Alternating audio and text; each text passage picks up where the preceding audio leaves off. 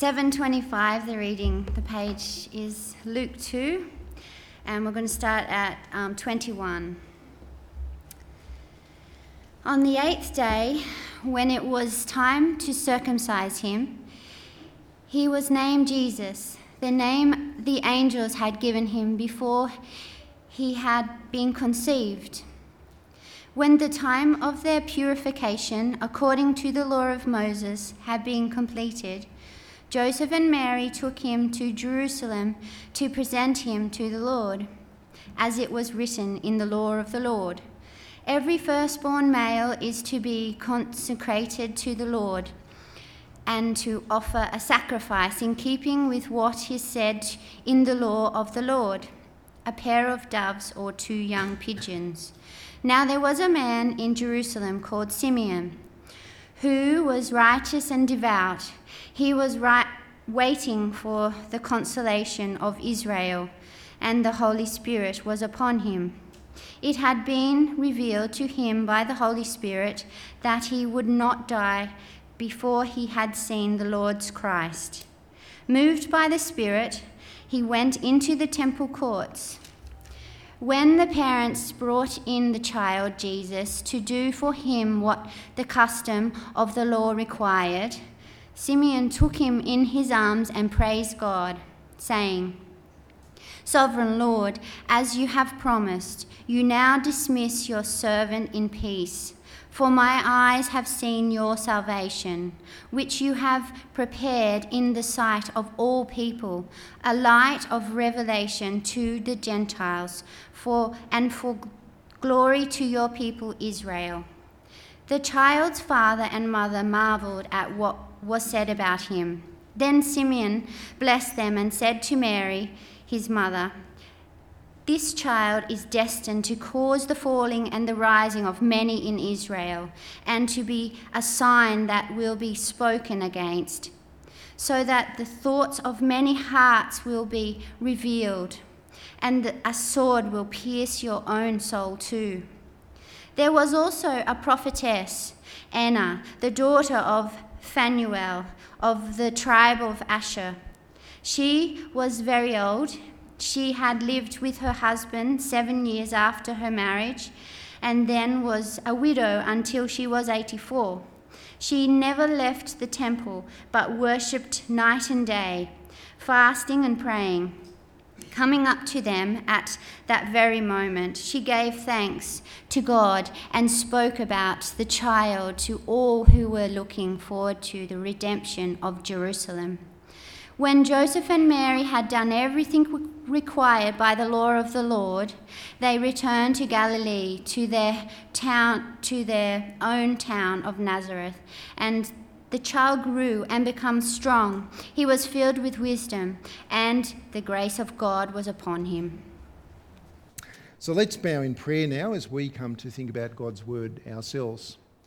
Father, we do want to thank you that you've given us your word that uh, speaks so clearly of who Jesus is and uh, what he's done and how we ought rightly to respond to him.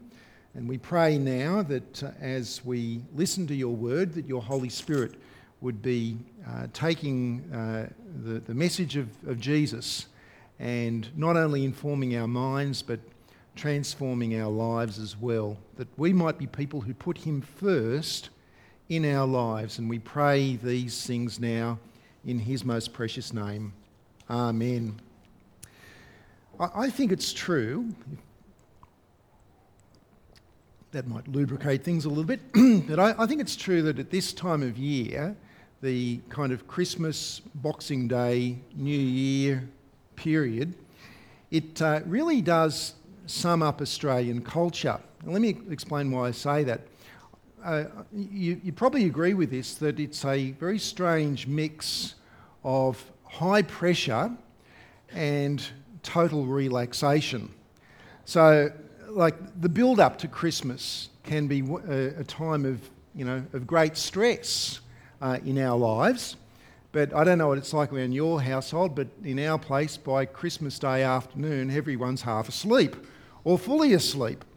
And then comes the... Um, The, the frantic images of the Boxing Day sales, of people with their faces pressed up against glass at, you know, six o'clock in the morning, just, you know, ready to endure the crush in order to grab a bargain or two. And that's, uh, for many of us have experienced, followed by the stress up and down the Pacific highways. So people and families head for a relaxing holiday on the coast. And contrast that to the peacefulness of the majestic start of the Sydney to Hobart and the familiar sound of, of bat on ball as we settle into a few quiet, relaxed days of Test cricket.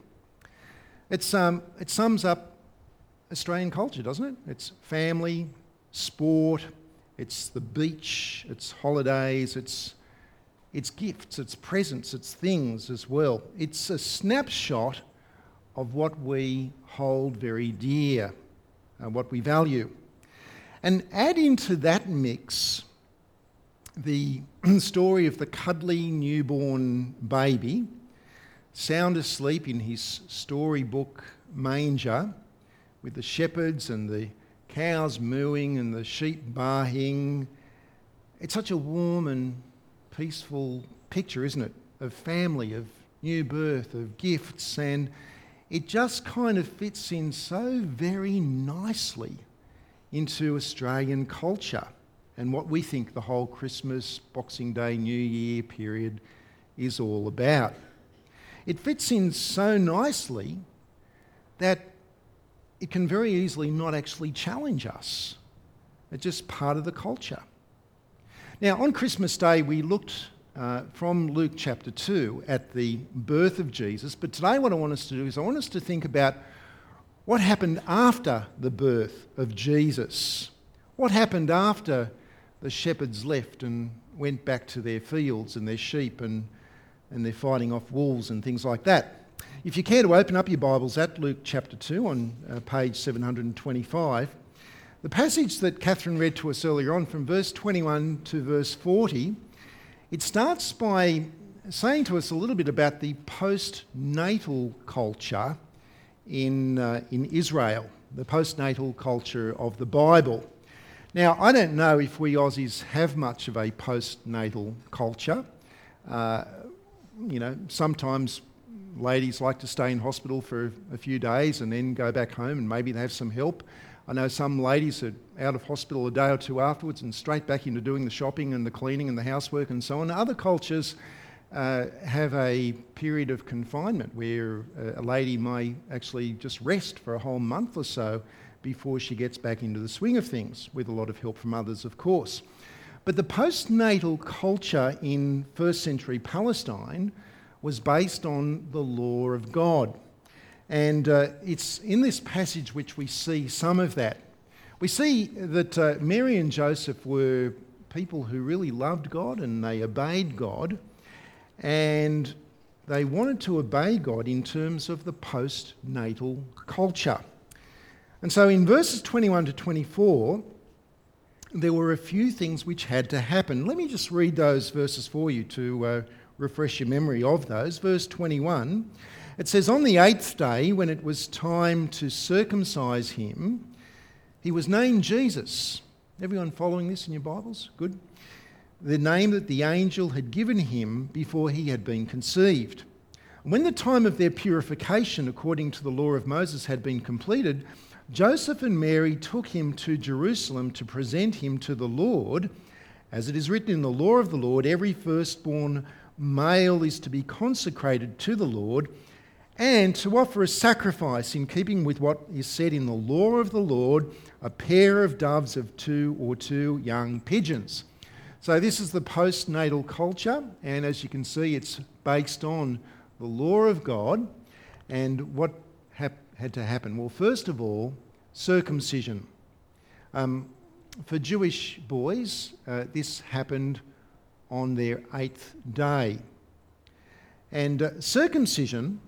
was a it was a symbol it was a symbol that God had fulfilled his promise that he made to Abraham. You remember that promise, don't you?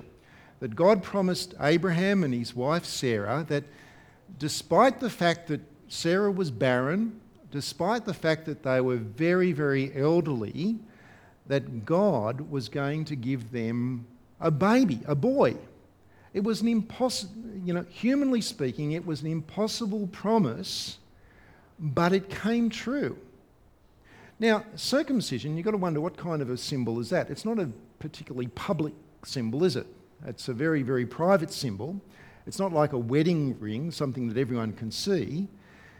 But because of circumcision, every male in Israel would be reminded that Adam and, Abraham and Sarah could not bear children, as hard as they tried, and it was only by the power and the grace of God that the impossible promise came true, that in their old age they gave birth to a son, Isaac.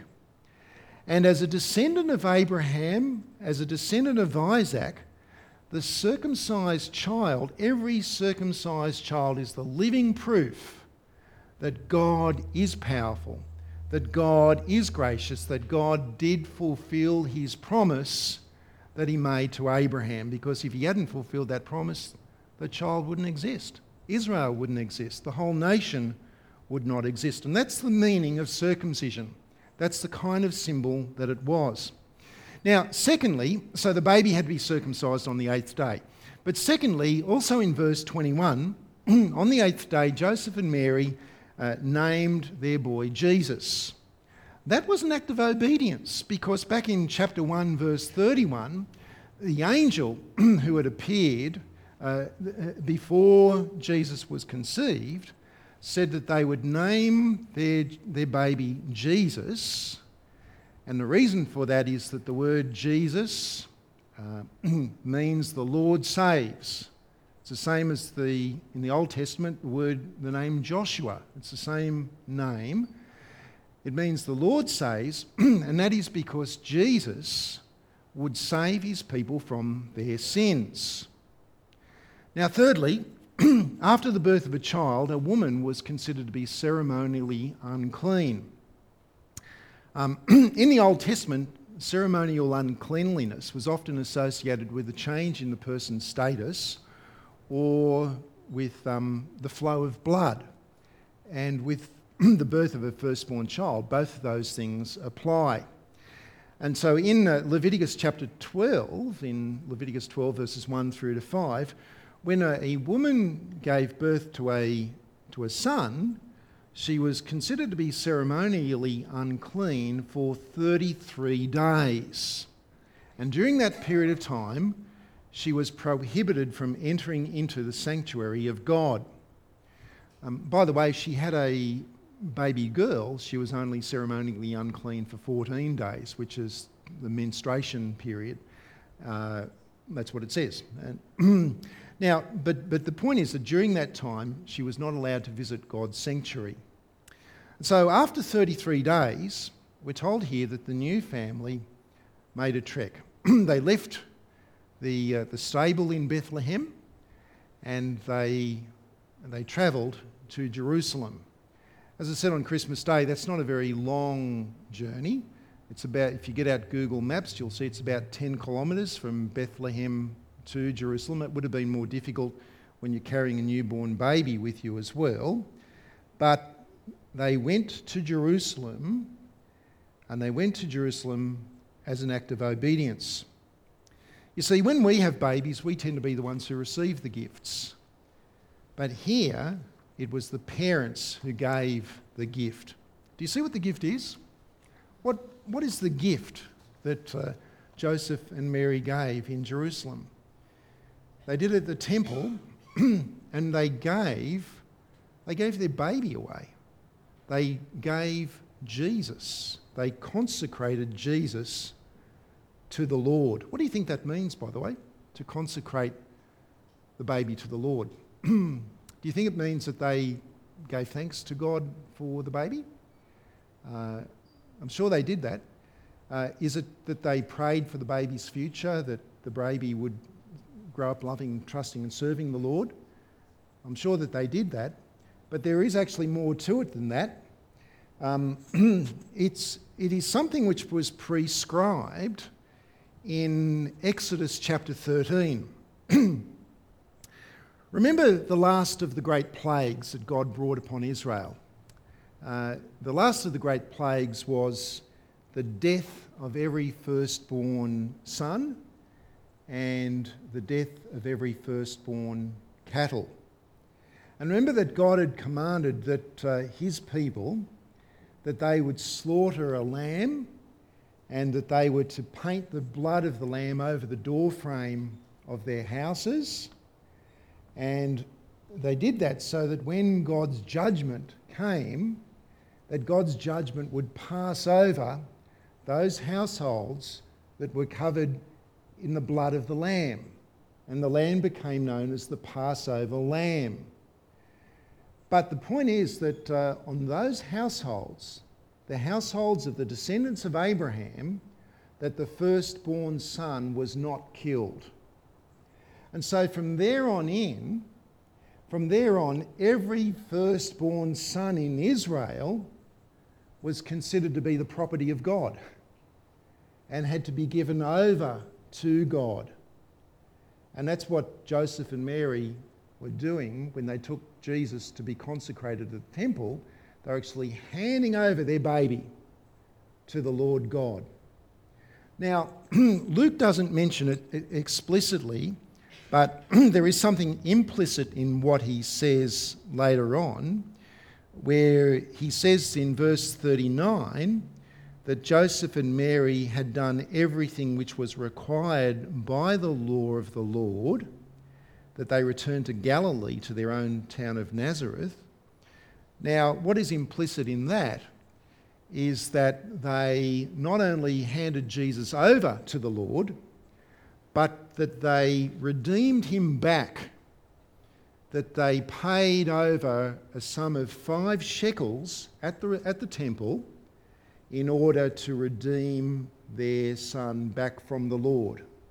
And that was prescribed uh, in the Old Testament. And so what it is, it's, it's a reminder, it's a reminder of what God had done for his people in Israel, in Egypt. It's a reminder that God had actually saved the firstborn as a prelude for saving the whole nation out of their slavery in Egypt and eventually into the freedom of the Promised Land. Now, finally, in Jerusalem, Mary and Joseph also gave to the Lord two birds. Now, this actually tells us a little bit about Mary and Joseph. It tells us that they were not rich. It tells us that they were actually people who were, um, you know, in the in the lower end of this of the economic um, structure. They were poor, uh, because in Leviticus chapter twelve, after childbirth, because a woman was unclean ceremonially, she would have to offer up uh, two sacrifices to the Lord uh, as an atonement for sin, and the first sacrifice would be a lamb. And then she would also have to op- offer up a bird. But what if a young couple could not afford a lamb? Well, there was a poverty provision in the in Leviticus chapter twelve, and that is in, that in that case, that two pigeons would do, um, that they would offer up those two pigeons to the Lord. You see, Jesus, who is the King of Heaven, was not born into wealth, he was not born into privilege, uh, but he was born into poverty. And Paul in um, two Corinthians chapter eight uh, talks about this when he says that though he was rich uh, beyond all splendour, that for our sakes he became poor, so that we, through his poverty, would actually eventually become rich. Uh, not materialistically, but rich in terms of our of the things which truly matter, uh, an eternity with God, at peace with him. So in two Corinthians chapter eight, verse nine, he who was rich for our sakes became poor, so that we through his poverty might become rich. And you see, what we see in all of this is that the this postnatal program of circumcision, of sacrifices and so on, these are not just quaint Jewish customs. These are not just the things you do because you do because you do them. These were actually a reminder of God's grace. These were a reminder of human sin. Not that childbirth is sinful, but the system was designed by God as a reminder to us that things are not right between man and God, that a sacrifice for sin must be paid, and that is why they made the trip from Bethlehem to the temple in Jerusalem, where they met some very special people. First of all, they met a fellow by the name of Simeon. Uh, let's read about Simeon just to refresh our memories. Verse twenty-five, verse twenty-five, it says, "Now there was a man in Jerusalem called Simeon who was righteous and devout. He was waiting for the consolation of Israel, and the Holy Spirit was upon him. It had been revealed to him by the Holy Spirit that he would not die before he had seen the Lord's Christ. Moved by the Spirit, he went into the temple courts. When the parents brought in the child Jesus to do for him what the custom of the law required, Simon took him in his arm and praised God, saying, 'Sovereign Lord, as you have promised, you now dismiss your servant in peace. For my eyes have seen your salvation, which you have prepared in the sight of all people, a light for the revelation to the Gentiles and for the glory to your people Israel.'" Now imagine that scene. Here's this young family, they've arrived at the temple, and there was a man there who's been waiting for them for years, because God had told Simeon that he would not die until he saw with his own eyes God's Saviour. Notice the work of the Holy Spirit in Simeon's life.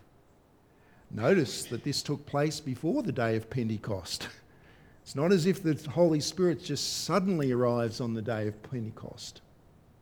The Holy Spirit is the third person of God. It's pre-existent.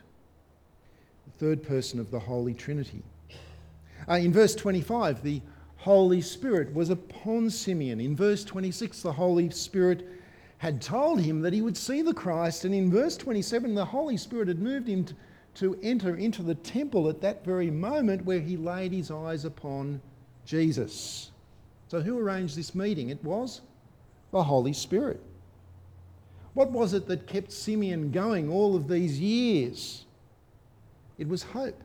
It was a sure and certain hope that was based on a promise to him by God that he would one day see God's Saviour King. It was based on the hope that the Saviour King would indeed come.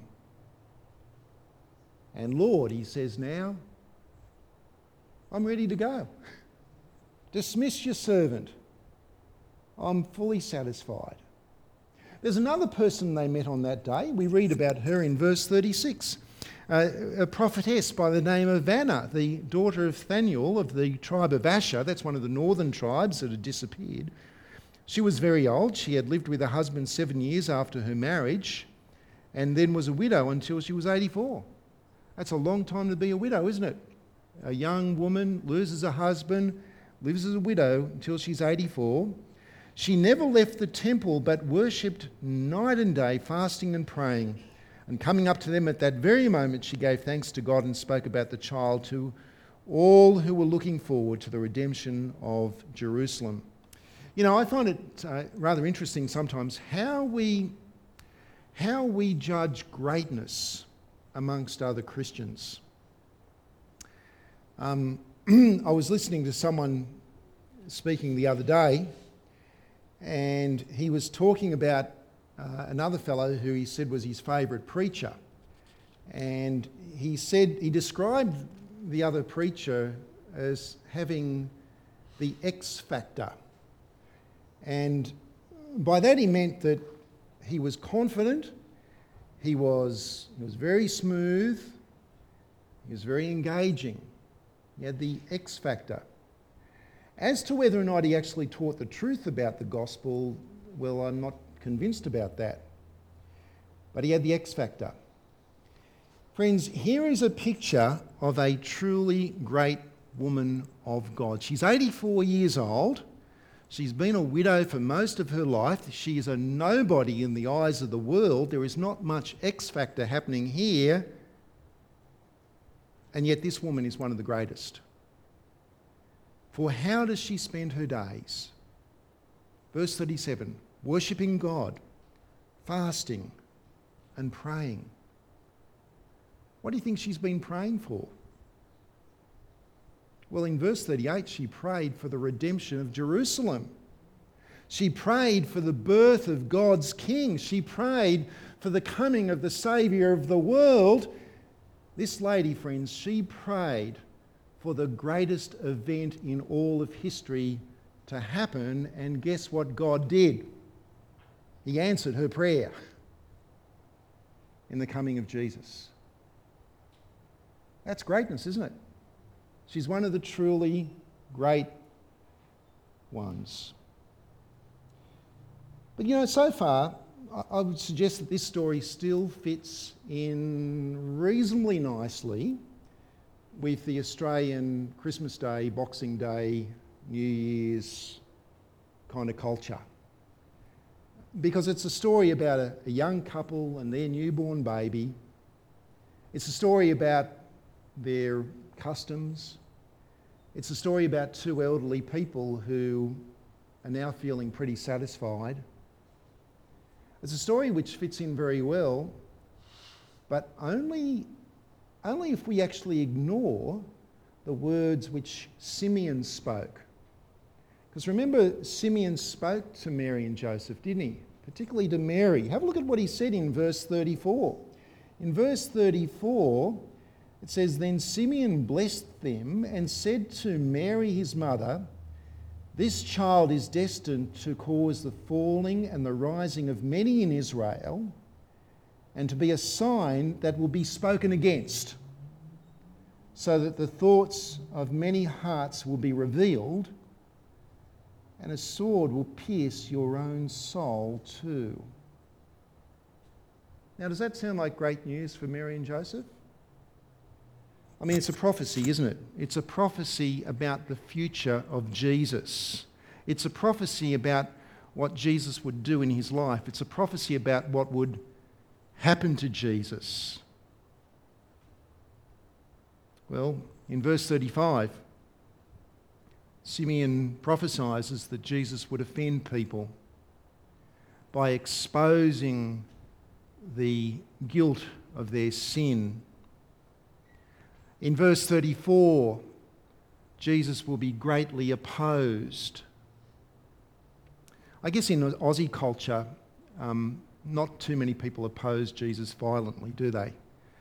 Uh, or his followers. We're not subject to violent persecution because of the fact that we follow Jesus, as are Christians in North Korea and in parts of the Middle East and North Africa and the Sudan. But we Aussies are just too relaxed to do that. uh, we Aussies, in our culture, people are not violent towards Jesus. I think people just are apathetic towards Jesus. We just, we're just indifferent towards Jesus.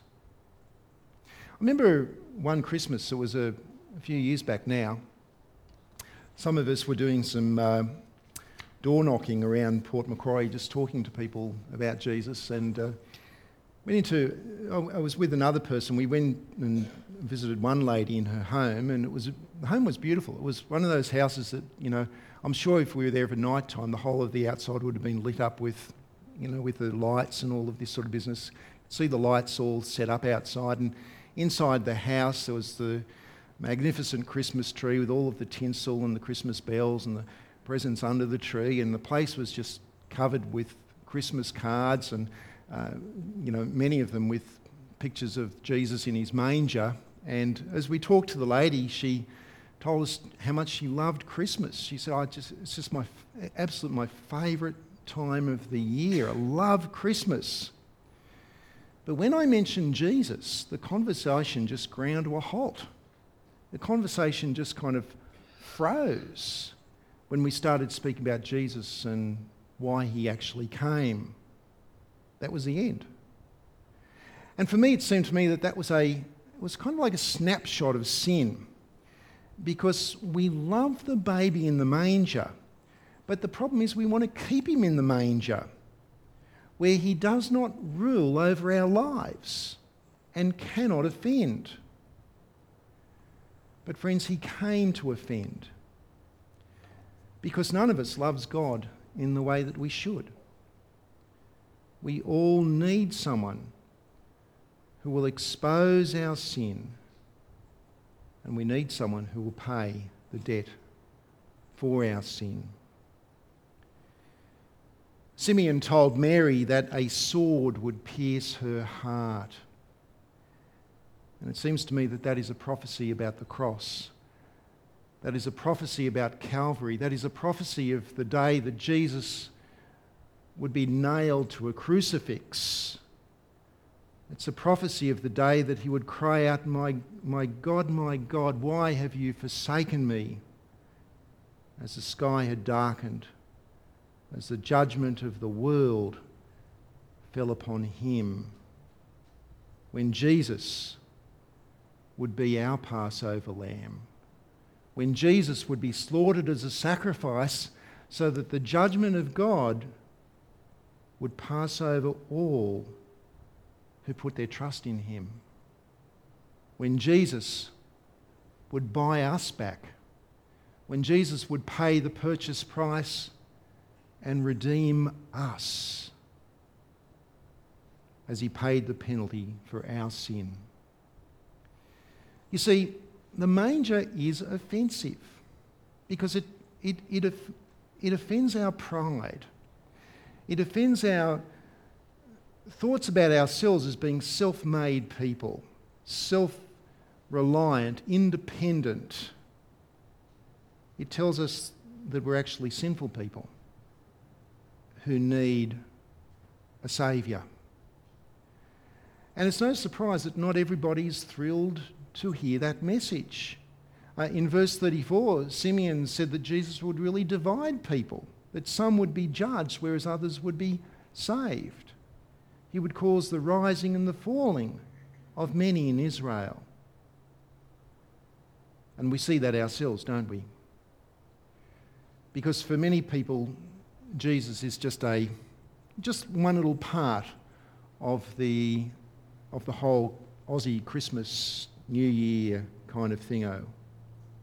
For many people, Jesus is just a small segment of Christmas, and by the time that uh, Boxing Day rolls ar- rolls ar- rolls around, we've kind of forgotten about Jesus. You know, as we lose ourselves in the in the Sydney to Hobart, and in the Test cricket. Looks like it's going to be five zero, isn't it? Which is pretty easy to lose yourself in that, isn't it? In the department store sales, in the summer holidays, and the routine of life as two thousand fourteen uh, we roll into it. But that's a wrong response to Jesus. I always find it interesting when I listen to non-Christians talk about the meaning of Christmas, especially when they do refer to the baby in the manger. Because what do they say?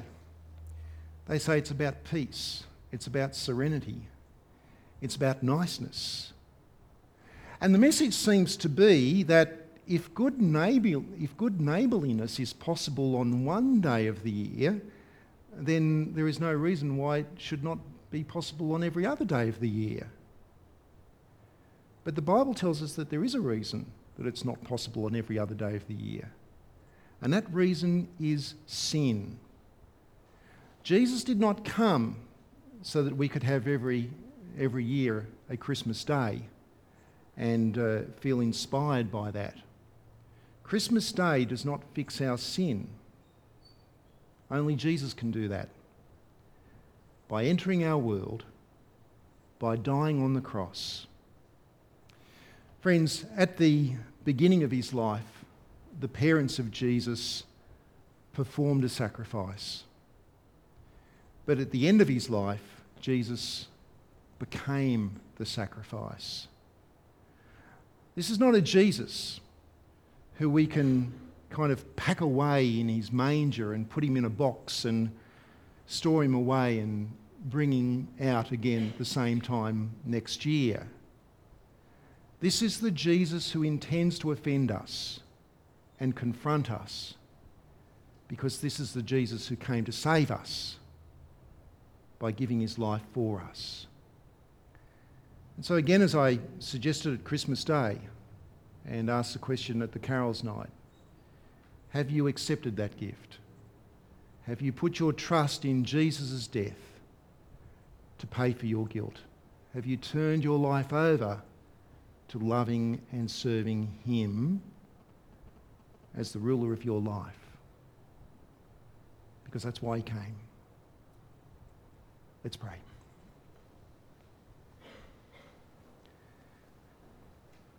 Gracious Father, we do thank you for Jesus. We thank you that uh, he is the fulfilment of all of your promises. We thank you, Father, that all that the Old Testament had taught was a model which was leading up to Jesus. That Jesus uh, is the Passover lamb. That he is the one true sacrifice that brings us peace with you. Father, we pray for each one of us that this message of the gospel would be deeply rooted and embedded in our lives. Help us to be people who do not trust in our own sense of righteousness, but are mindful of our sinfulness and our need for a Saviour, that we will put our trust in him, that his death indeed has paid for our sin, and that, Father, that through him we can have life, the life of forgiveness, the life of relationship with you, the life of eternal life. And we pray these things in Jesus' name. Amen.